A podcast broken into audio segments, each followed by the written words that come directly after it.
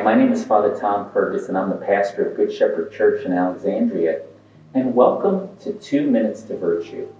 This Sunday, we celebrate the baptism of the Lord.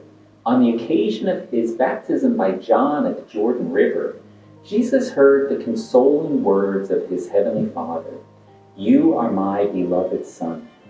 He also witnessed the manifestation of the Holy Spirit descending upon him in the form of a dove. Jesus is the Son of God by nature. In our baptism, each one of us is adopted as a child of God. The Holy Spirit descends into our hearts in our baptism, and the Spirit's gifts are strengthened in our celebration of the sacrament of confirmation.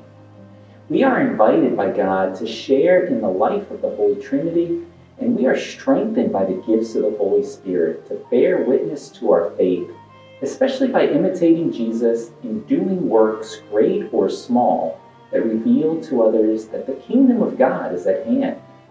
My challenge this week is this take 10 minutes this week, perhaps in front of the Blessed Sacrament, if that's possible, and listen to God say to you, You are my beloved.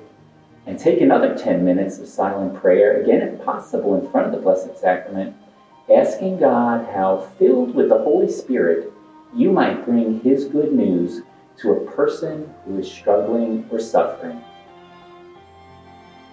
There's still time to make a New Year's resolution. Subscribe to Two Minutes to Virtue.